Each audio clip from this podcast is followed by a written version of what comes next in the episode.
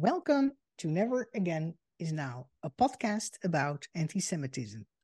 And if you listened to us before, welcome back. I'm Evelyn Markus. And I'm Phyllis Zimbler Miller. The culture of memory is crucial to honor people in the past, to cope with our grief, and to inspire us to build a better future. Today, we're honored and thrilled to have a very special guest, the design architect who created several of the world's most important monuments, and whose vision has transformed the way we commemorate major events in recent history. Daniel Libeskind is a Polish American architect, artist, professor, and set designer. He founded Studio Daniel Libeskind in 1989 with his wife Nina and is its principal design architect. Included in the studio's numerous award winning designs are the 9 11 Ground Zero Master Plan, Jewish Museum Berlin, and the Dutch Holocaust Memorial of Names in Amsterdam. This outdoor memorial in the old Jewish quarter of Amsterdam honors the 102,000 Dutch Jewish victims and the 220 Dutch, Sinti, and Roma victims of Nazi Germany. Following the mass murder in October 2018 at the Tree of Life Synagogue in Pittsburgh, Pennsylvania, Daniel Libeskind's design was chosen for the synagogue's site. Daniel, welcome. It's an immense honor to have you on our show. Thank you so much. And we're super excited to discuss your vision behind your memorials with Thank you. you. Very happy to be with you. Thank you. Daniel, um, Phyllis met, met you and your wife Nina by chance in May of this year at your designed Dutch Holocaust Memorial of Names in Amsterdam. What, what did it mean to you personally to design this memorial? Well, it means a, lot because we know only some stories uh, of the Holocaust coming from Amsterdam, uh, from from Holland. Uh, we know the story of Anne Frank, for example. But when I started working on the Monument of Names in Amsterdam, I realized that there were other Anne Franks. There were younger Anne Franks and older Anne Franks. And so this monument is really an encounter with a history that is difficult for us to absorb. How can we understand that hundreds of thousands of people, Jews, Roma, Sinti, were murdered because of who they were? Children, older people, women, old men. Just unfathomable. So it meant a lot to me to to tackle this design because it's so important to let people understand where they are, what happened in their city, what happened in the beautiful cap, beautiful city of Amsterdam, and and have a different look at humanity and and and the consequences of genocide and what does it mean for us today? It's not just the past; it's it's what we do today. Yeah, yes, and and I, can add that um, for us as Dutch Jews uh, in Amsterdam and and and elsewhere in the Netherlands, you know, we come to that monument. Every person that was murdered in our from our families um, mm-hmm. has its own brick in you know its own brick stone with his or her name on it and his or her age of uh, being murdered uh, yes. at which they were murdered. And and to us and i've heard this f- from many uh, of my fellow dutch jews it's like they got finally a gravestone you know that that's yeah. that's what you provided it, for us. it's true. I think what is very important is the name that each name and there are also many empty bricks because there will be other names that we will discover in time. I'm sure of that but uh, it's it's very important to have a name of the person that you can actually encounter. You can, you can look at that name. You might not know who she was who he was uh, but you see the age at the time of murder and you begin to think about all those bricks and, and all the meaning of those bricks and you begin to think of memory itself because the zecher, the, the hebrew letters in memory which is really the organizing element of this monument you walk through really quite literally the, the the the hebrew word in memory of of course zachor the zecher uh, those are key key ideas, not just for Jews but for everyone to remember, because without that, we'd really not know who we were, who, who we are going to be. Yes, and and for those who haven't been there, um, if you would look at the monument from above, from the sky, you you would see silver or, or mirrored uh, in, in, mirrors. You would see the word Lezeger. So that's what you see now when you would fly over the city of Amsterdam. You see this monument saying Lezeger. Well, what is important to me, it, it, was not really, you know, the Hebrew uh, alphabet, Hebrew letters are sacred in themselves. Uh, they are not just like uh, Latin letters or Greek letters. Each of the letters has a immense symbolic and emotional character. So you don't really have to read the letter. You have to walk through the letter. Walking through the letter, walking through memory, is quite literally uh, the act of finding a name on one of those bricks or, or other names on the bricks.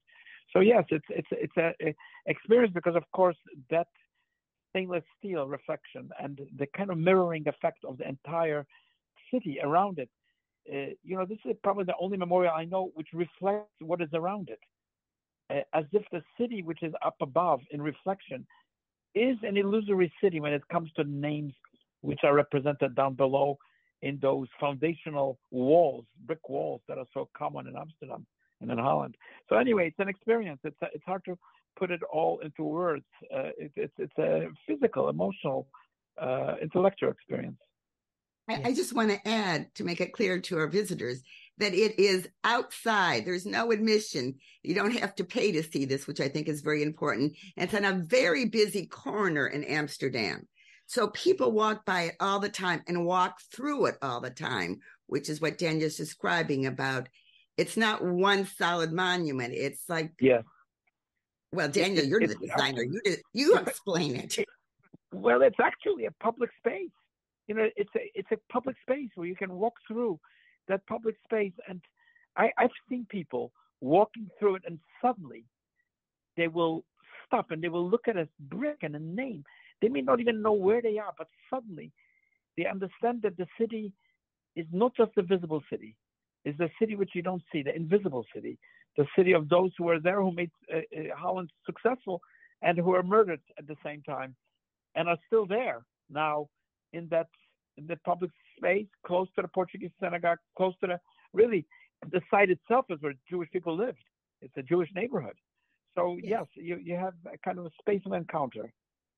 Yes, and right near Rembrandt's house because he lived in the Jewish quarter when he painted, which is why yeah. so many his subjects were Jewish. So I always find that fascinating. So it's yes. it's a very special monument. But I want to switch now to some one of your other designs that I found very special. So a few years ago, my daughter Yael Miller and I had the opportunity to uh, visit the Jewish Museum in Berlin. The edition that you did, I mean, many people have seen, and it's an amazing uh, architectural structure.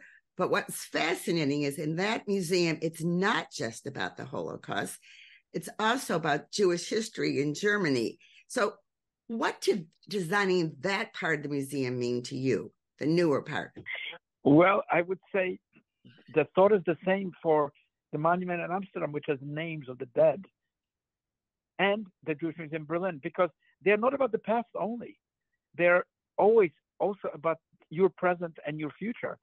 If, whether you're in the Jewish Museum or in the in the names monument in Holland in Amsterdam, you're aware of the perspective that is encountering you, coming towards you, not just from the past but from the future.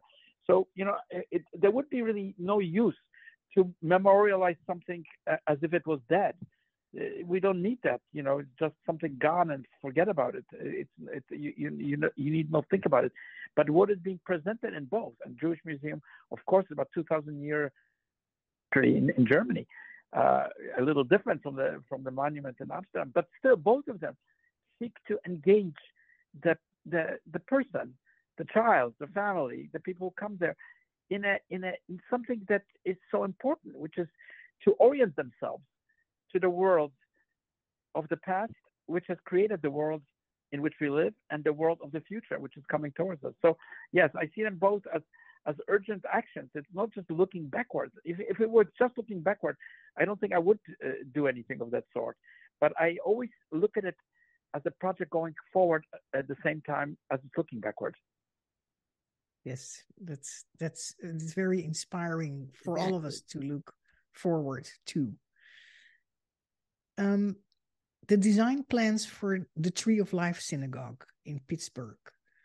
Um, uh, the Tree of Life, Life Synagogue site show a revitalized complex housing, uh, a sanctuary, museum, memorial, and center for fighting anti-Semitism, unified, unified symbolically and physically with a dramatic skylight running the length of the structure. Could you share with? Well, it's more than actually it's more than a skylight. You know, first of all, the the Tree of Life synagogue and the education center that was there. You know, we have to remember what it was. It was the first attack against Jews in, in the United States of America, attack that murdered 11 people during prayer. That's very important. This was not just a random attack of, of, of a madman. It was a calculated attack to murder Jews who were praying uh, on a Shabbat. So, you know, what, what do you do? How do you bring back something meaningful on that site? It cannot just be related to the murders. It has to be related to what is essentially deeply Jewish, uh, both in terms of religion and culture. And my idea was, you know, to go back to, you know, to light, because that's really the fundamental uh, uh concept that that we read in the Bible that, that there is darkness and then there is light. Here or in Hebrew, let there be light. Uh, that's something that that that Jews have given to the world. That the importance of light in the darkness, and so it's not just a skylight, but the entire project, the entire space and, and volume emanates really from the synagogue, from the Torah, from the center of the sanctuary, and embraces and organizes all subsequent spaces, which include meeting rooms, cafes, educational quarters, museum, uh, places to meet, places to be, a, a memorial space, and so on. So it's it's really about really not just a light as, as a physical light, which of course there will be plenty of, but it's really the light that stands against darkness. And I think it'll be a very palpable experience uh, as you traverse the ver- various spaces that uh, have been able to create there. It's just about to go into construction, so you'll see it really pretty soon. I think it's a, a beautiful concept. Um, Thank you. Are you working on any other Jewish remembrance projects now? Well, yes, I am actually. Barrack 17 in Auschwitz. You know, Barrack 17 was a barrack in, exhibit in Auschwitz of the former Yugoslavia, which is, as you know, now six different countries that don't uh, get along with each other. and and uh, I've been really uh, asked to to create an exhibition that embraces all those new countries that were a product of the disintegration of Yugoslavia, uh, and create really a meaningful encounter in those in that barrack with the history of what happened to Jews, what happened to uh, Sinti and Roma, what happened to to children, what happened in that you know the story of, of, the Holocaust we will never know because it's so vast. It's it's it's bigger than any historian can possibly amass in a lifetime of knowledge. But within this exhibition, we will have a chance to see in a dramatic way the importance of of these new countries and their histories, which of course are always uh, complicated and always uh, really uh, uh, uh, uh, under pressure to be revised to make people feel a little better about those years. But no, without revisionism, we have to go to that history. And I'm, of course, working with Henry Lustiger Thaler, a great historian who's interviewed so many people, who's looked at the, all the archives and the great Sarajevo Haggadah, which is there. So, yes, it's a very interesting project of memory and also of, of the urgency as we see anti Semitism uh, sort of spreading again uh, around the world. Uh, the never again is easy enough to say, but we can see that that it's an endless task to eliminate such a disease, uh, which like cancer spreads, and and we must not allow it to spread. We must uh, do everything possible. And I, as an architect, that's that's what I seek to do. Yes, and that's what our program um, tries to do. So we're that's why we're thrilled that you're on. And I will tell you, just to add a little humor to this podcast, that I bought a children's puzzle for four and above of Europe. And one of the things that I'm trying to memorize is all those countries in the correct order that used to be Yugoslavia. And I'm doing okay. A four year old might do it better. Yeah. It's true. It's you know the Balkans. You know, people forget where they are with Bosnia, Herzegovina, and all the different uh, you know countries that are there now. But uh, it's it's a piece of history, and it's a piece of human history. And what I'm seeking to do is make it palpable to people, get it out of the statistics, which are incomprehensible when you talk about millions of murdered people, and and and encounter you know. Uh, a child who was famous as an actress and, and was uh, finally you know, murdered uh, in the camp. So it, it's a very interesting. It's also a story of, of resilience. There, the, the, the, the fighters uh, who fought against the Nazis, partisans, and yes. so there are many stories. And and it's a small project, but a very important one for me. Yeah. Do you have a personal history or a family history that relates to all these monuments somehow, or or did you well, you approach know, it I, from I your? Never, I never studied the Holocaust in a library or in an archive. That's that's not what I did. I, I grew up in the in the in the ghostly uh, post-Holocaust world because my parents were both Holocaust survivors. And even as a child, even though nobody spoke to us, to my sister and myself, we understood by the weight of the emptiness, by the weight of the non-existing family members. My father once counted 85 members of our family who were murdered. Uh, we understood what it meant. We understood, and we also understood what it meant at that time. I, I, I grew up in Poland, and Poland was, of course, a communist country and, and an anti-Semitic country, and so yeah, we we we learned rapidly uh, how evil the world can be, but also how to resist the evil by your actions and and by your attitudes, and never to sort of give up or give in totalitarian autocratic thought uh, and to forgetting. So yes, uh, definitely has a lot to do with my background. And are there Jewish um, remembrance projects that you would like to do in the future? You know, you have a dream list or a wish list of projects? No, you know, I, I never specialized. This is not a specialty of mine. It just happens to be that my first building was the Jewish Museum. I never built anything before. And then I was lucky to build, you know, the Holocaust Memorial, National Memorial in Canada, in Ottawa. I was able to build, uh, you know, the Jewish Museum in Denmark, where I really struggled with that amazing history of, of, of what happened to Jews uh, of Denmark, who were by and large saved by the people of, of, of, of, of Denmark. Uh, and I did many projects, uh, you know, on different sites uh, of, of tragedy, which at the same time are really sites of inspiration. Look at Ground Zero. It's not just about the thousands of people who, who perished on that site, but it's also about how that foundation of memory creates a completely new New York with public spaces, with green, with a sense of the future that is more than hopeful. It's exciting. So yes, all these projects, I'm lucky to to to be part of them. Um, when I fortuitously met you and Nina in Amsterdam at the memorial, she said something to me that had stuck with me for a long time. She said something about projects that are especially meaningful are ones that are the culture of memory. And that phrase, yes. I just love that phrase, culture of memory. Thank you, Nina. It's very articulate, and she's not my wife only, but really my partner. And it's true. The culture of memory. We have to, we have to give a sense. It's like a flower. You know, you cannot just have a flower right away yeah, you can have a plastic, a, a fake flower, a plastic flower. but if you want a, a flower, you have to care about the seed. You have to care about the, the, the earth. You have to carry care about how to water the plant, how to nurture the growth of a flower. And that's exactly the culture of memory. It's not there just because people tell you to remember something. It's not there because you, you go to an occasion which which uh, with memo, you know, some memorial of some sort but it has to be cultivated as part of your own soul because we all uh, uh, are creatures destined for memory. and destined to be inscribed uh, into what the Jews call the Book of Life. Yes. Or not to be inscribed into it, to be just eliminated and and and totally forgotten about.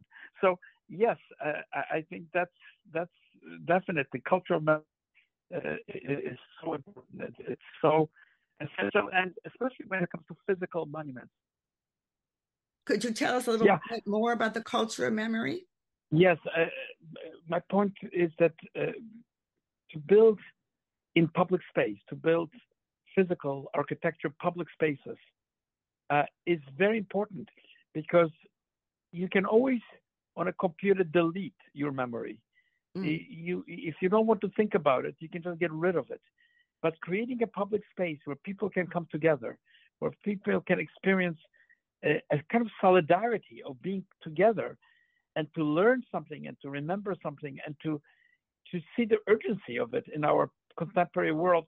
That's why I devote uh, and I'm lucky to devote myself to so many projects that that deal with memory.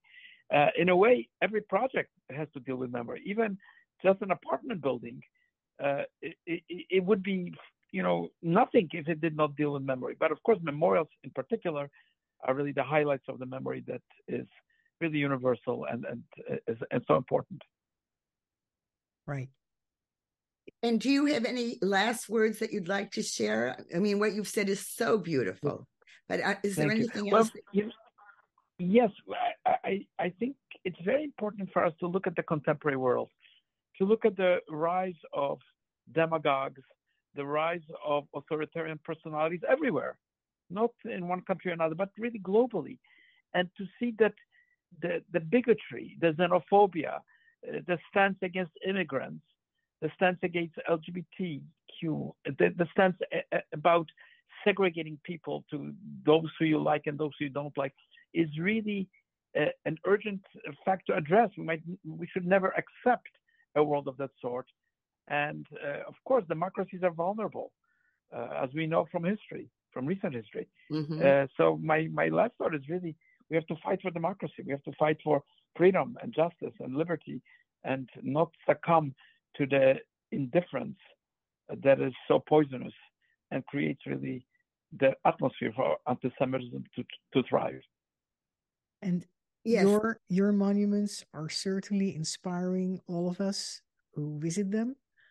Um, and I want to thank you also for your deep, deep Jewish wisdom that you put into your designs and some of your designs that have that are relating to to Jewish topics, but also I think you have universal wisdom that you uh, add well, to thank all, you so much. all your monuments. You're, you're very kind. You know, none of these projects, I have to tell you, the Jewish Museum in Berlin is not for Jews.